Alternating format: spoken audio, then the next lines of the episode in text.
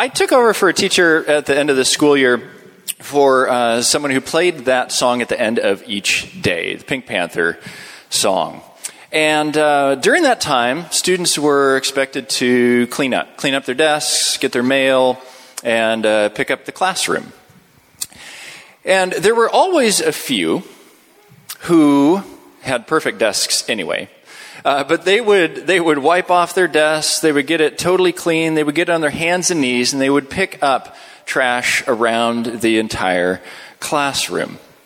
Now, the the uh, couple who did the most or the best work, uh, the best cleaning up, would get a Jolly Rancher.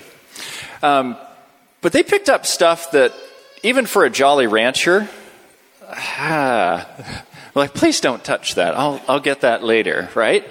But, but they were leaders, right? They were the ones who did not leave the trash or make the mess, but they took responsibility for it, for maintaining a clean classroom, and they were incredible examples of leadership, even though the trash was not their fault. As we go through a couple of chapters today, in uh, the book of 1 Samuel. It's going to highlight a couple ends of the spectrum in terms of leadership and in terms of responsibility. And we'll find that good and godly leaders take responsibility, even, that's our asterisk, even for things that aren't necessarily their fault. So, we're going to dive in because we've got a couple chapters and we want to make sure that. Uh, that we have you out before 3 p.m. Just kidding. Uh, then David came to Nob, to Ahimelech the priest. And Ahimelech came to meet David, trembling, and said to him, Why are you alone and no one with you? And David said to Ahimelech the priest, The king has charged me with a matter, and said to me, Let no one know anything of the matter about which I send you, and with which I have charged you. I have made an appointment with the young men for such and such a place. Now then, what do you have on hand? Give me five loaves of bread or whatever is here. Now, to recap just a little bit, this David that we are talking about is going to be the future king of Israel. He's not there yet. Saul is king at this time.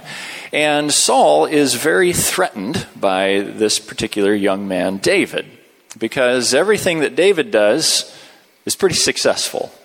And Saul can't handle that because he's very insecure and probably demon affected.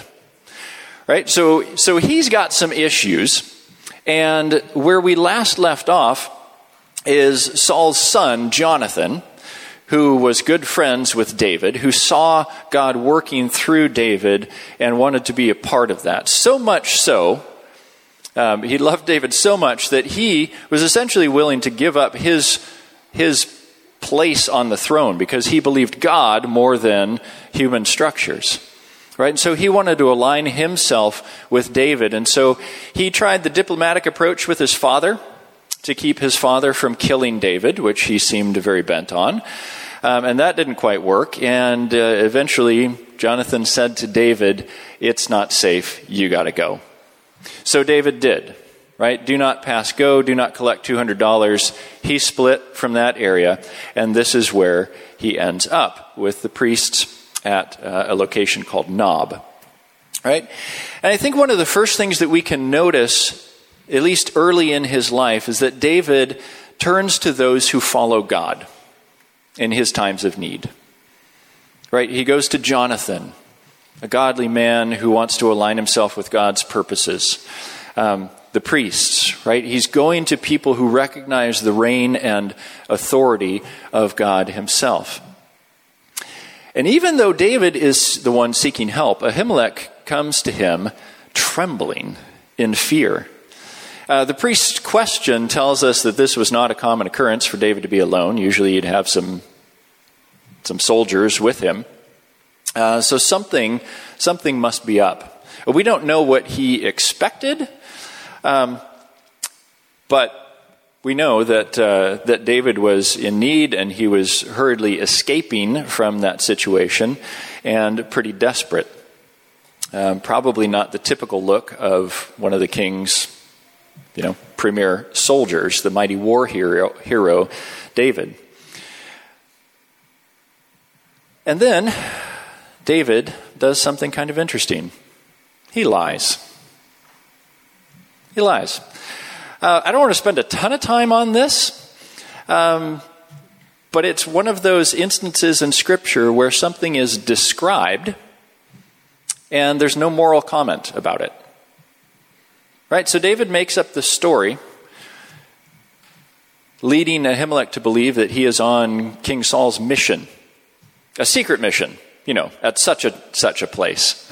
I love how they put that in there, right? Um, it's that secret nobody's going to know, even David, really. Now, I don't know why David felt like that was the best course of action. Like maybe he didn't trust Ahimelech to the full extent, maybe, or maybe he was really trying to protect Ahimelech, uh, give him plausible deniability for if Saul ever questioned him. Whatever it was, he chose to lie. And again, this is one of those times in the Bible where there's, there's a description, and it doesn't say, and that was bad. But here's what we know about God and his character He doesn't lie. God is truth. And if our goal is to be more like Christ and to bring others along with us in that process, we are supposed to emulate Christ and his character, and he doesn't lie. So, again, while there may be some sins with more consequence, than lying um, or deception. I believe that we need to pursue truth because that's God's character. Um, the lack of, con- uh, of comment on this doesn't mean that there aren't consequences for this later. And we'll find out as the story unfolds some of the consequences of this interaction.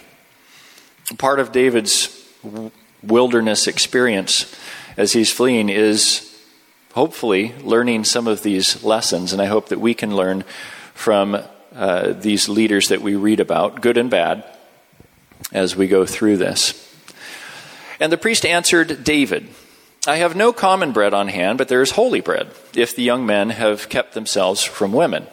And David answered the priest, Truly women have been kept from us, as always when I go on an expedition. The vessels of the young men are holy even when it is an ordinary journey how much more today will their vessels be holy? So the priest gave him the holy bread, for which there for there was no bread there, but the bread of the presence, which is removed from before the Lord to be replaced by hot bread on the day it is taken away. Now, the holy bread was apparently only for the priests. Um, but the, the spirit of the law, it seems, permitted this kind of generosity when someone was in need. And Jesus himself looked back on this story as an example of compassion and following the spirit of the law, the intent of the law, rather than, than the actual um, letter.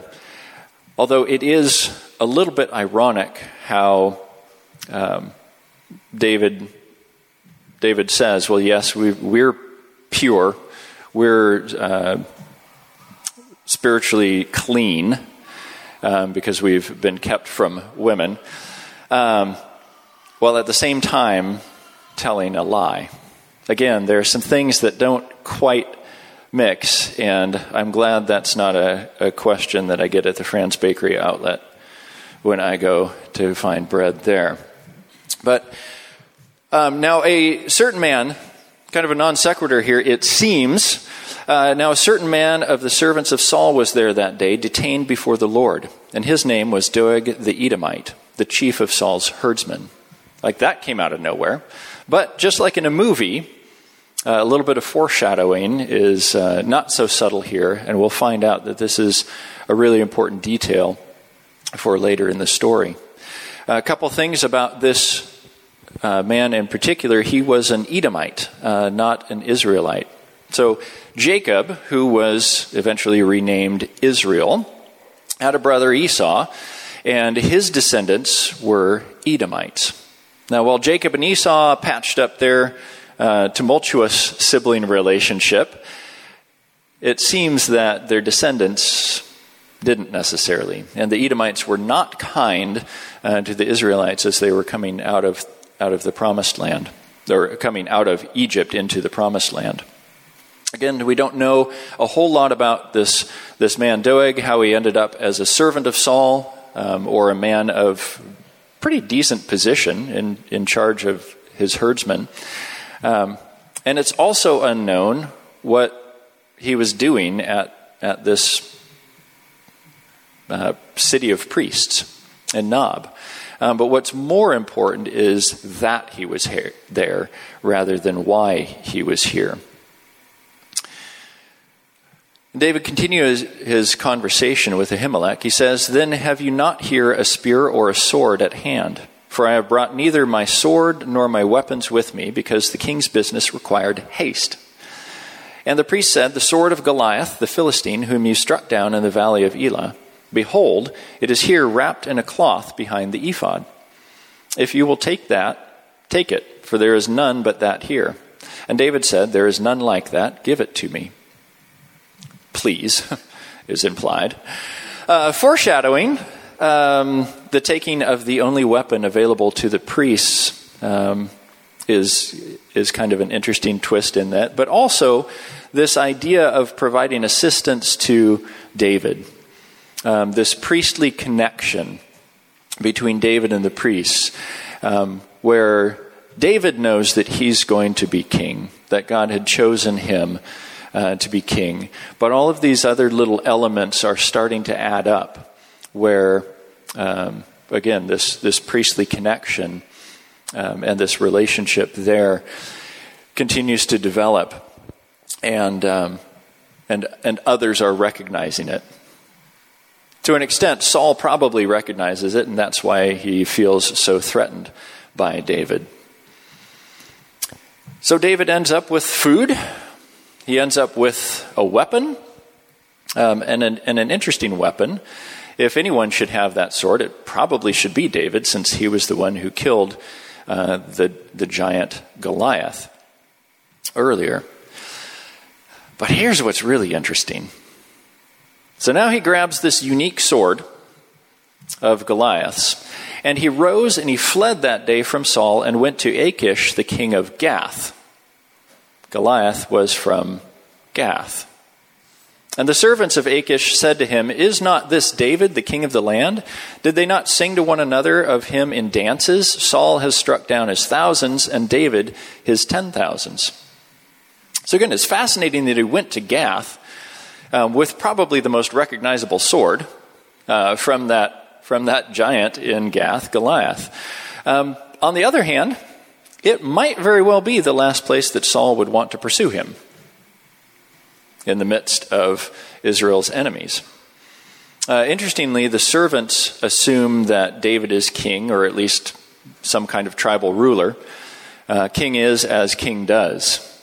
Uh, he is he is acting as a leader, typically, and Saul not so much, or at least not a good one. The servants recognized David, again, maybe by the sword, maybe by the music video uh, from that top 40 hit that they had going on over in Israel. And David took these words to heart and was much afraid of Achish, the king of Gath. So he changed his behavior before them and pretended to be insane in their hands and made marks on the doors of the gate and let his spittle run down his beard. Then Achish said to his servants, Behold, you see the man is mad. Why then have you brought him to me? Do I lack madmen that you have brought this fellow to behave as a madman in my presence? Shall this fellow come into my house? I love his response. Uh, King Achish is like comedic relief in here. But we can add actor to the things that David does well as well. Uh, in their hands, that phrase seems to indicate that he was probably escorted to the king. So, not necessarily just free to roam about. And so, his quick thinking uh, leads him to the decision to pretend to be crazy. And, um, and it works, which again is sometimes sometimes the wrong lesson that we need to pull from Scripture. Again, this is another form of deception, right? It's leading someone to believe something false about you, at least in this case. And uh, again, when we when we see David practicing some of these things, I'm not sure that it's a very positive thing, and maybe he his practice early on in his life in being deceitful uh, makes it easier for him to slide into that later in life. Um, but yeah, again, I love Achish's uh, response. I'm curious how many madmen he already had. Or maybe he was just talking about his family. Uh, David departed from there and escaped to the cave of Adullam. And when his brothers and all his father's house heard it, they went down there to him. And everyone who was in distress, and everyone who was in debt, and everyone who was bitter in soul gathered to him. And he became commander over them. And there were with him about 400 men. Now, David essentially becomes the de facto leader of those who need leadership and help. I think those are really humble beginnings. This is a humble new beginning for David in his leadership. It wasn't an appointment, right? He'd had those. Um, but this was, this was organic, character based leadership. People recognized David as someone that they could follow, who could help them, someone that they could trust. And news travels, and his, his family even goes to him. And again, it's not necessarily a, a move up, right? They're, they're moving from probably their family house to a cave. But on the other hand, uh, they probably have some crosshairs on their back. Saul knows who David's family is, and they probably do not feel particularly safe with Saul out there uh, looking to kill David, and who knows what else. Well, we'll find out the who knows what else a little bit later in this story. As we continue on, we read that David went from there to Mizpah, Mizpah of Moab. And he said to the king of Moab, Please let my father and my mother stay with you till I know what God will do for me. And he left them with the king of Moab, and they stayed with him all the time that David was in the stronghold. Then the prophet Gad said to David, Do not remain in the stronghold, depart and go into the land of Judah. So David departed and went into the forest of Hereth. Now, David does move his family. Again, David is trusting God, but as indicated here, he doesn't know exactly what the next step is going to be, where God would have him go or be. And so he wants to take care of his family, so he moves mom and dad to another tribe, another area, another nation. And um, it, it's not totally out of the blue. Uh, in fact, David was a de- descendant of a Moabite. His great grandmother was Ruth, like that Ruth of the Bible book. Um, she was a Moab. She was from Moab, and uh, so this is this is going back to some family to be able to care for his parents, and he seems to be able to uh, continue to receive godly counsel. Uh, there's a prophet that kind of shows up. Again, sort of shows up out of nowhere. We read about him a couple, a couple other times in Scripture, but we don't know a whole lot about him. But again, David is, is getting direction and guidance from God, and he's following it. It's really, really important for godly leadership is to receive direction and to seek direction and follow it. Now, Saul heard that David was discovered and the men who were with him. Saul was sitting at Gibeah under the tamarisk tree on the height with his spear in his hand, and all his servants were standing about him. And Saul said to his servants who stood about him, Hear now, people of Benjamin, will the son of Jesse give every one of you fields and vineyards? Will he make you all commanders of thousands and commanders of hundreds, that all of you have conspired against me? Hmm. Fun person to be around right? Insecure guy holding a spear. Uh, wonder how nervous his servants were feeling at that point in time. I think the fact that he is also he he talks to the people of Benjamin. Right, it was a small tribe of Israel um, where Saul was from, but it maybe seems to indicate his narrow realm of influence.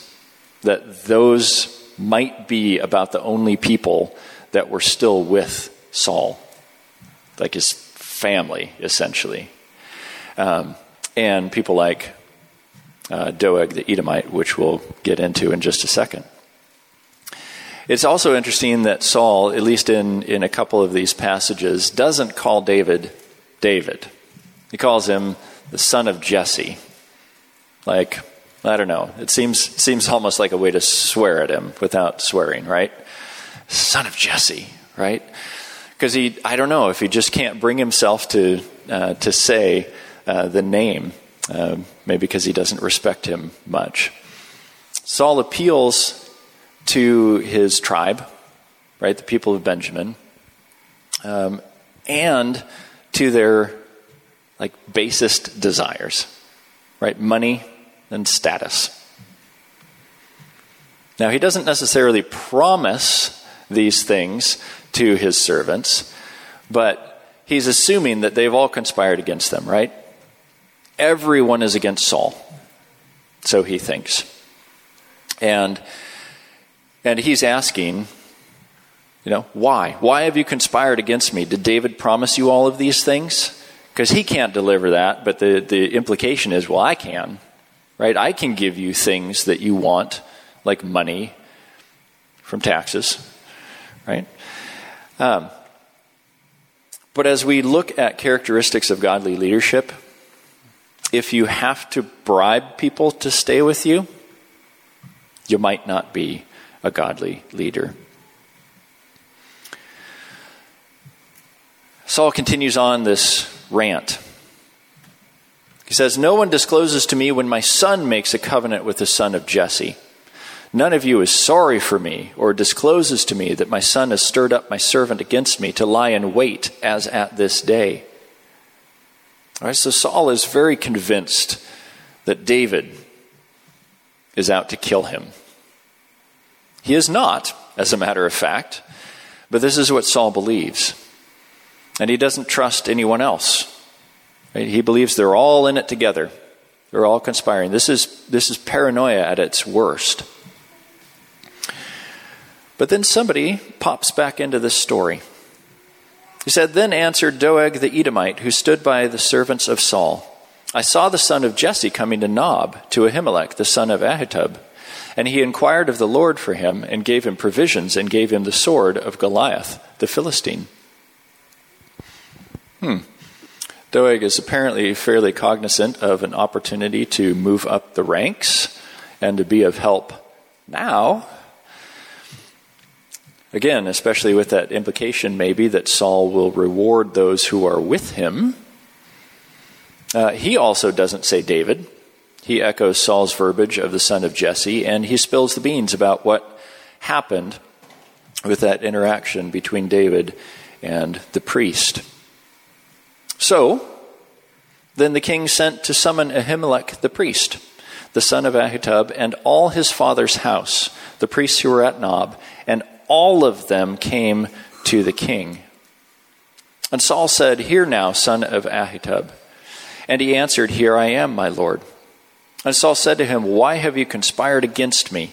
you and the son of Jesse, in that you have given him bread and a sword and have inquired of God for him, so that he has risen against me to lie in wait as at this day.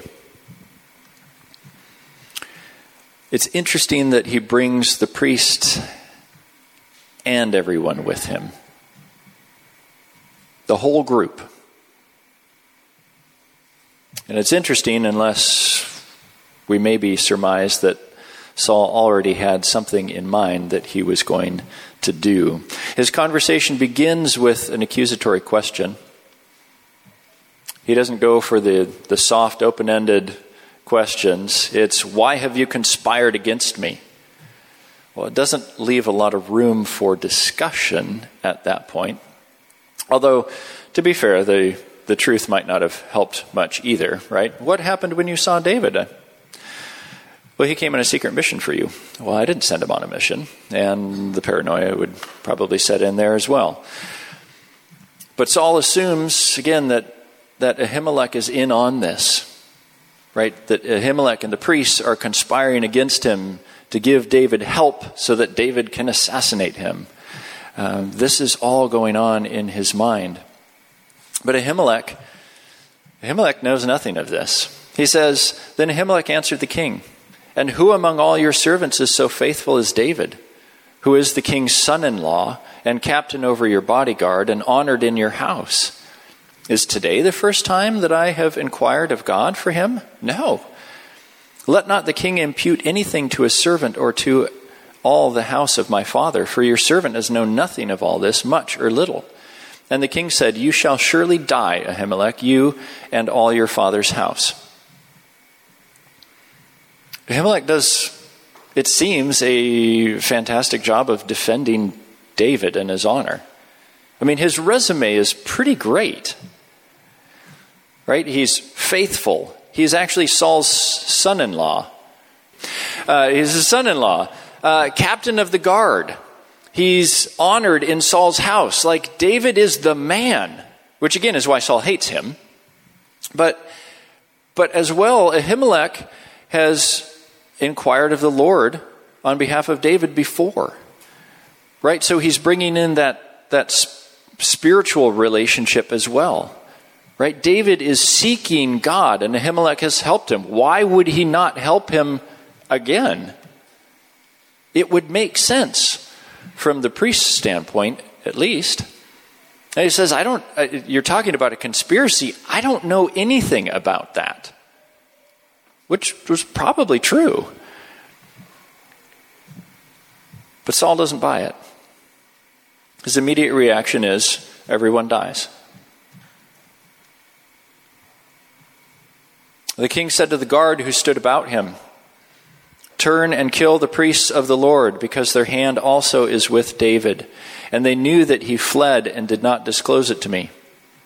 But the servants of the king would not put out their hand to strike the priests of the Lord. God asks us to obey authorities in our lives, even ungodly authorities, unless what is being asked is ungodly in and of itself. And so you have these, these guardsmen, right? People that were probably under David had served with him or under him, and they refuse they refuse to do this. Maybe it's because they know David's character, maybe it's because they simply refuse to go against God. Right? To raise their hand against the priests of God.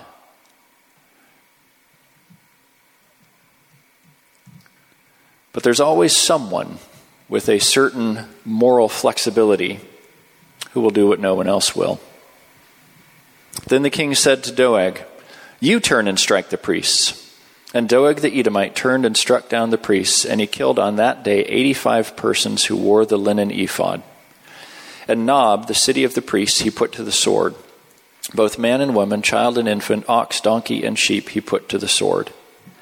But one of the sons of Ahimelech, the son of Ahitub, named Abiathar, escaped and fled after David.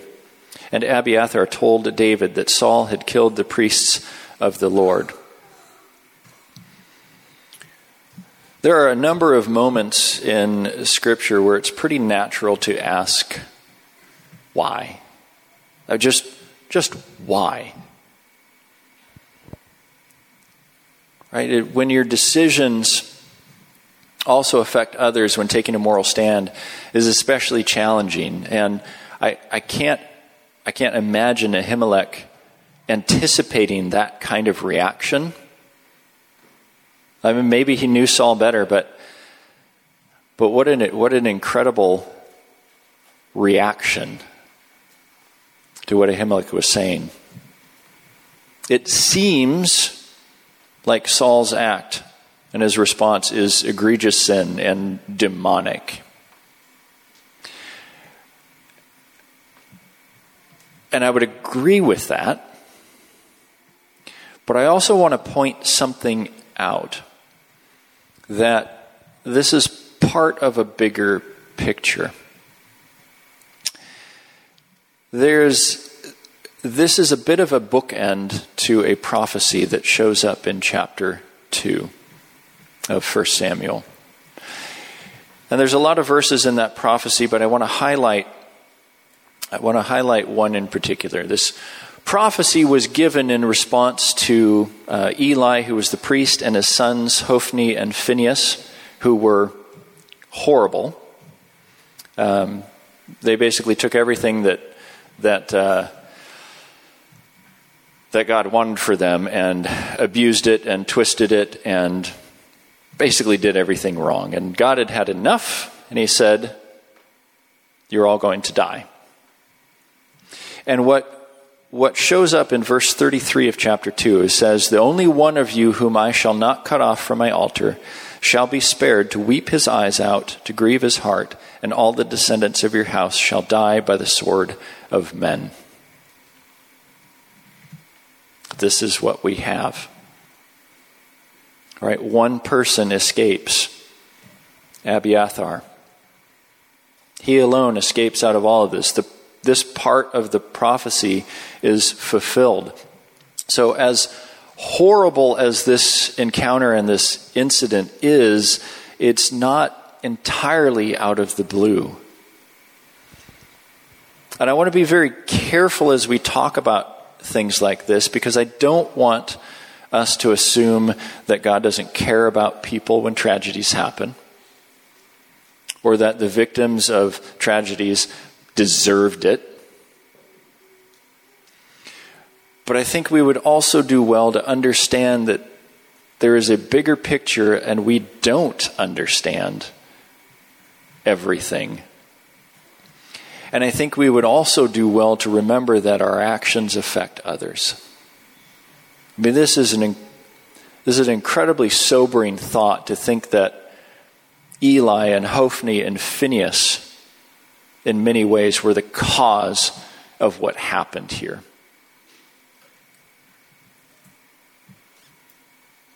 I think, I think we can take this to heart in, in the general sense that our, that our actions do affect others. And it's really easy to look at people like Hophni and Phineas and say, well, I'm not that bad. Or I don't think I have a prophecy in the history of my family, you know, where we're all doomed. But but we can't escape the fact that our sins can and do affect other people, even for generations. And so this prophecy is fulfilled, and one person escapes. And where does a person go who has nowhere to go? To David, uh, to tell him the news. And as we end this chapter, David says to Abiathar, I knew on that day when Doeg the Edomite was there that he would surely tell Saul, I have occasioned the death of all the persons of your father's house. Stay with me. Do not be afraid, for he who seeks my life seeks your life. With me you shall be in safe keeping. What a fascinating end to this whole incident. Right? It's not David's fault. It's not David's fault that this massacre occurred. It's Saul's and Doeg's. But David is the one who takes responsibility. As good and godly leaders should. He was involved. He also probably didn't do everything right, but he feels this need to protect the last remaining priest. And I find it so interesting from Abiathar's perspective. He comes and David takes responsibility, right? Like the massacre of your family, that's on me. Stay with me. Wait, what? And yet, and yet, those that died weren't with David. Right? It seems like David would defend to the death those who were with him. And even though being with David paints kind of a large target on Abiathar's back, he kind of already had one. And wouldn't it be better to be with someone that will fight for you rather than being alone or trying to be with someone like Saul who would violate every sense of decency? It was taking us two chapters to get back to kind of this main point that I want to hit on, but fault versus responsibility. The, the incident at Nob is central in this, in this passage and in this story. Right? It is Saul's fault, Doeg's fault, Hophni's fault, Phineas's fault, Eli's fault, and David is the only one who takes responsibility. And what I want you to hear from this is the gospel. Sin is not Jesus' fault. But he took responsibility for it. Sin is not Jesus' fault, but he took responsibility for it and made a way for us to be reconciled with God because of our broken relationship with Him due to our sin. He was the only one who could. He was the only one who could provide a solution. But he saw the problem, and rather than saying, Not my circus, not my monkeys, he said, I will make a way. And he said, With me you shall be in safekeeping. That's the message of the gospel. And I think that we can emulate that in some of the different spheres of our lives. You know, I talked earlier about some of the kids in the classroom, like picking up after others. That's just, it's such a simple example, but how many of us would be like, well, I didn't make that mess? And how many of us do that in other areas of our life?